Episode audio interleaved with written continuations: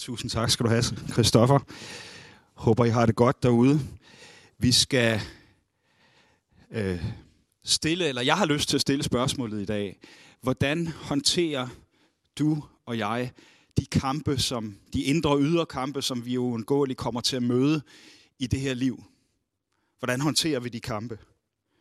Og øh, vi gør det, at vi zoomer ind i dag på øh, den måske mest berømte fysiske tvekamp i verdenshistorien. Øh, en kamp, som ikke alene er dokumenteret i Bibelen, men faktisk også i den hebraiske Tanakh og i Koranen. Det er en kamp, som øh, har en meget overraskende øh, resultat, og det er en kamp mellem David og Goliat, hvis nogen skulle være i tvivl.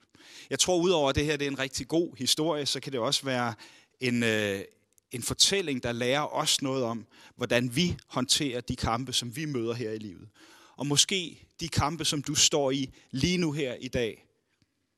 Jeg tror, Gud han ønsker at tale til dig og mig, opmuntre os og hjælpe os. Så lad os læse sammen fra øh, Salme, Samuels bog, øh, 1. Samuels bog, kapitel 17, vers 38-51, der står sådan her.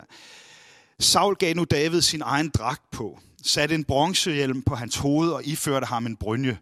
David spændte også hans svær uden på dragten. Men han kunne ikke bevæge sig, for han ikke prøvet det før. David sagde derfor til Saul, jeg kan ikke bevæge mig med det her på, for jeg har ikke prøvet det før. Så tog han det af, greb sin stav og udsøgte sig fem glatte sten fra bækken. Dem lagde han i sin hyrdetaske, og med sin slynge i hånden gik han hen imod filisteren. Samtidig kom filisteren nærmere og nærmere til David, og skjoldbæreren gik foran ham. Da filisteren så op og fik øje på David, blev han fyldt af foragt for ham. Det var jo bare en rødmosset dreng, der så, der så godt ud.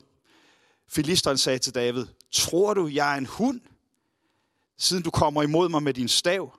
Og filisteren forbandede David ved sine guder og sagde til ham, kom herhen, så skal jeg give himlens fugle og jordens dyr din krop. Men David svarede filisteren, du kommer imod mig med svær og spyd og krumsvær, men jeg kommer mod dig i herskars herres navn. Israels slagrækkers Gud, som du har hånet. I dag vil Herren give dig i min magt. Jeg slår dig ihjel og skiller dit hoved fra kroppen, og ligene fra filisterherren giver jeg i dag til himlens fugle og jordens dyr. Så skal hele jorden erkende, at Israel har én Gud.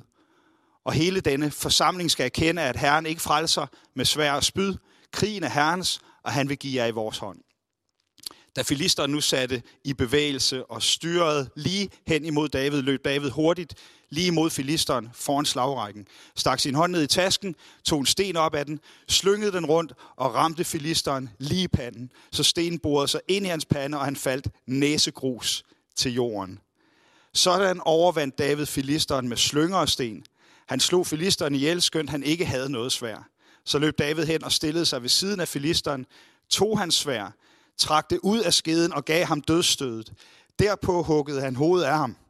Da filisterne så, at, da, da filistrene så, at deres held var død, flygtede de.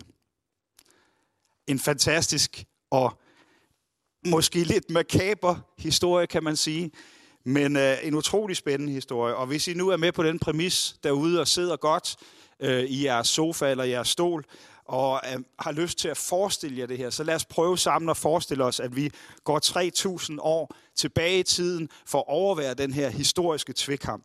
Scenen er sat mellem en hyrdedreng og en kæmpe kriger for foden af de judæiske bjerge. Det er sådan, at øh, der, hvor Israels folk mødte filisterne, var øh, ved El, øh, den dal, som hedder Ela. Og dalen den adskiller på den ene side bjergene, bjergbyerne Jerusalem, Bethlehem øh, og Hebron. Og det er der, hvor Israels folk bor. På den anden side, vestpå, der har vi så kysten ud mod Middelhavet. Og filisterne, de har besluttet sig for, at de vil prøve igen og erobre Israels territorier og samler en her og bevæger sig op mod bjergene. Øh, Kong Saul hører om det her, og han samler sin her for at forsvare sit territorie. Og her mødes de så Israels her på den nordlige side, og filisternes her på den sydlige side af dalen Ela. Ingen har lyst til at gå ned i dalen og angribe først, fordi når du går ned i dalen på det lave punkt, så er du sårbar, og så har den anden part overtaget. Så de bliver stående på hver sin side af dalen i ugevis. På et tidspunkt så kommer filisterne som et sendebud og kommer med et forslag. Hey, skulle vi ikke afgøre det her ved en tvekamp? Og det var faktisk meget almindeligt på den her tid, for det sparede jo både menneskeliv og penge, hvis øh, man kunne have en, finde en repræsentant fra hver her, som kæmpede mod hinanden, og den, der så vandt, afgjorde slaget. Og det gik Israels folk med til. De vidste jo ikke, at filisterne havde et hemmeligt våben, en kæmpe kriger ved navn Goliat. Historien fortæller, at han er op mod 3 meter høj. Hans øh, brystpanseret til hans bronzerustning alene vejede 50 kilo, og hans spyd, kastespyd var flere tommer tykt, og, og hovedet til spydet vejede over 7 kilo, ifølge beskrivelsen.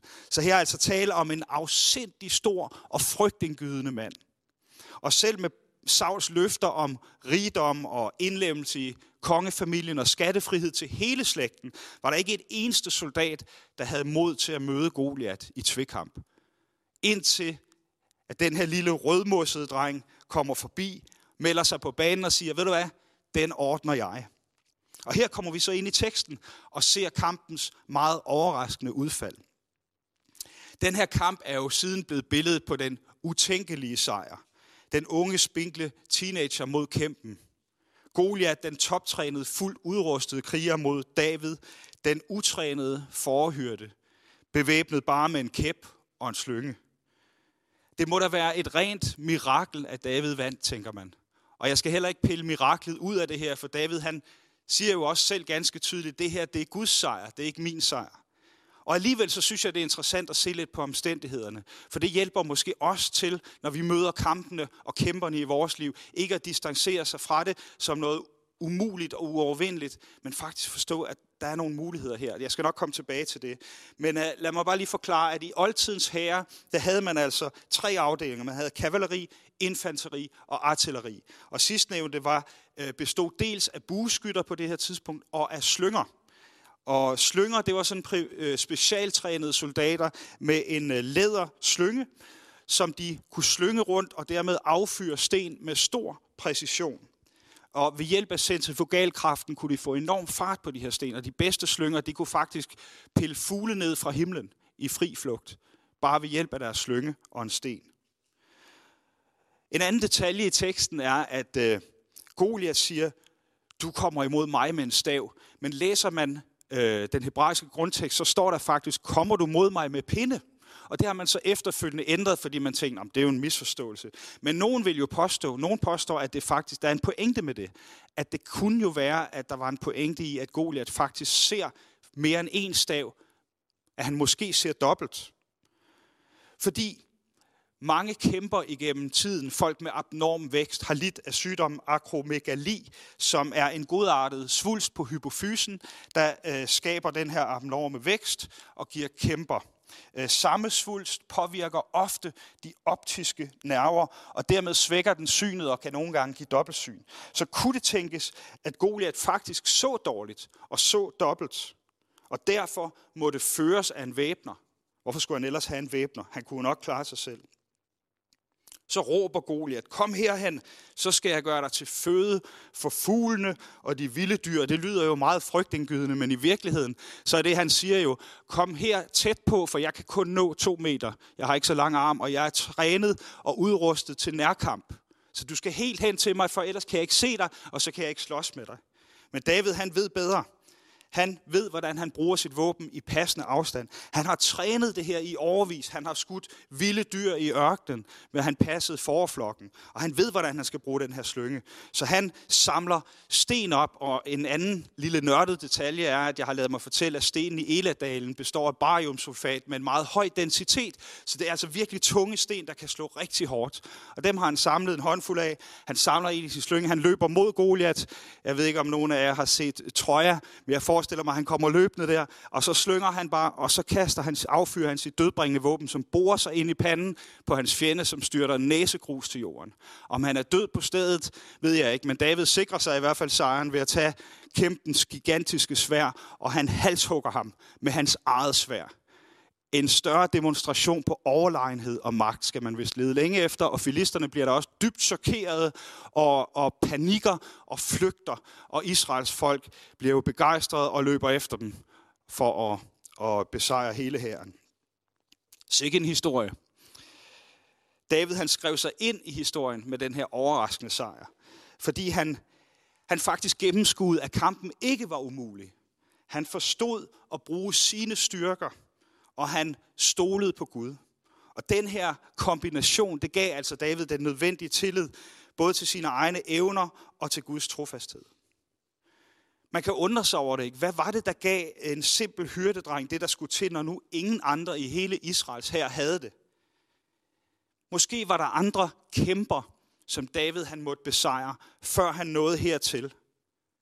Hvordan kan sådan en lille rødmosset dreng have den selvtillid og den gudstillid, der skulle til for at gøre det, som ingen andre kunne? Og der kan man jo finde mange eksempler på, og jeg har bare lyst til at nævne to i dag. Jeg tror måske, at lige præcis de her to områder er noget, som kan tale til dig i dit liv. Og det første, det er frygt. David han blev sendt til fronten med mad til sine tre ældste brødre, som var med i hæren. Og her oplever han så scenariet med Goliat på tæt hånd, hvordan Goliat kommer ud i 40 dage og håner Israels her og håner Israels Gud. Og ingen gør noget. Alle er redselslagende, og luften er tyk af frygt. Alle er modløse, alle er fyldt med frygt. Men David for sin del, han havde håndteret frygt her. Han havde håndteret ensomhed, han havde håndteret vilde dyr. Han var parat til den her situation. Hvad med dig og mig? Oplever vi frygt og bekymring? Måske i vores relationer? Måske bærer vi på indre sorg, som gør os følsomme. Måske er det konflikter, vi har omkring uddannelse, familie, arbejde, økonomi, pandemi for den sags skyld. Hvis vi oplever frygt i vores liv, hvad er det så for stemmer, som vi lytter til? Lytter vi til de stemmer, der fylder os med mere frygt og fortæller os, at det hele er umuligt? Eller lytter vi til de stemmer, der bekræfter Guds trofasthed og afslører kæmpens svagheder? Den anden ting, den anden kæmpe, som David han i hvert fald også måtte konfrontere, var identitet eller kampen for identitet. Vi læser tidligere i samme bog, øh, i kapitel 16, om profeten Samuel, der kommer ud til Davids far og til hele familien der, fordi at Gud har sagt til ham, at der er en, er en af de her brødre, der skal salves til den næste konge i Israel, Sauls efterfølger. Og det ender jo med, I kan selv læse historien, men det ender jo med, at det bliver David helt uventet. Ingen havde forestillet sig det. Hans far havde ikke engang kaldt ham ind fra marken i første omgang, da kongen skulle udvælges. Men det ender med at blive David, der bliver salvet til konge. Gud ser, hvem han er. Gud ser hans potentiale. Gud ser hans sande identitet. Men herefter så er der jo en lang periode, hvor David han må vente på rent faktisk at blive konge. Og han må acceptere at have det her ydmyge arbejde som hyrde ude i marken. Han må acceptere, at hans egen far overhovedet ikke havde forestillet sig, at det skulle være ham. Han havde slet ikke set det i ham. Han må acceptere, at hans brødre i hvert fald heller ikke anerkender ham. Davids egen bror Eliab tidligere i teksten her, når David han kommer med maden og spørger, hvad der foregår, siger sådan her. Hvorfor er du kommet herned? Hvem holder øje med den lille forflok ude i ørkenen? Jeg kender dig. Du er fræk. Du er ondskabsfuld. Du er bare kommet for at se kampen. Og for den sags skyld, Saul, når David han rent faktisk kommer og melder sig på banen som den eneste parat til at bekæmpe Goliath, så siger Saul ikke, super godt David. Han siger, David, du kan, du kan ikke gå i kamp mod den her øh, mand. Du er kun en dreng, og han har været en kriger siden sin ungdom. Måske tvivler du også på, hvem du er, hvad du kan, og hvem der elsker dig. Måske kæmper du også med en grundlæggende følelse af at være forkert. At du ikke har det, der skal til. Måske kæmper du med spørgsmål som, hvem er jeg egentlig? Og hvad skal mit liv handle om? Måske er du i din ungdom og tænker, har jeg det, der skal til for at leve det her liv? Måske er du længere frem i livet, som mig eller ældre, og er begyndt at blive lidt kynisk og desillusioneret og tænker, var det det? Skulle det ikke være mere? Var der ikke mere for mig? Måske kæmper du med spørgsmålet om, om der overhovedet er nogen, der dybest set ville elske dig, hvis de fandt ud af, hvor uperfekt du i virkeligheden er. Vi kæmper for at kompensere for det her i igennem vores seksualitet, igennem vores karriere, igennem at få så mange followers og likes, som vi overhovedet kan. David derimod, han havde sin værdi i, hvem Gud sagde, at han var. Uanset hvad omgivelserne sagde. Uanset timing, uanset hvor håbløs situationen så ud.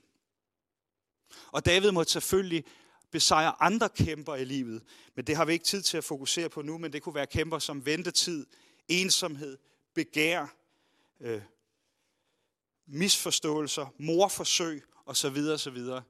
Nogle af dem kommer du måske også til at opleve, eller allerede har oplevet i dit liv. Men lad os slutte af med at se på de tre tips, som jeg tror, David giver os, til hvordan vi skal håndtere kampen mod kæmperne i vores liv. For det første, så husker David, hvordan Gud var med ham tidligere.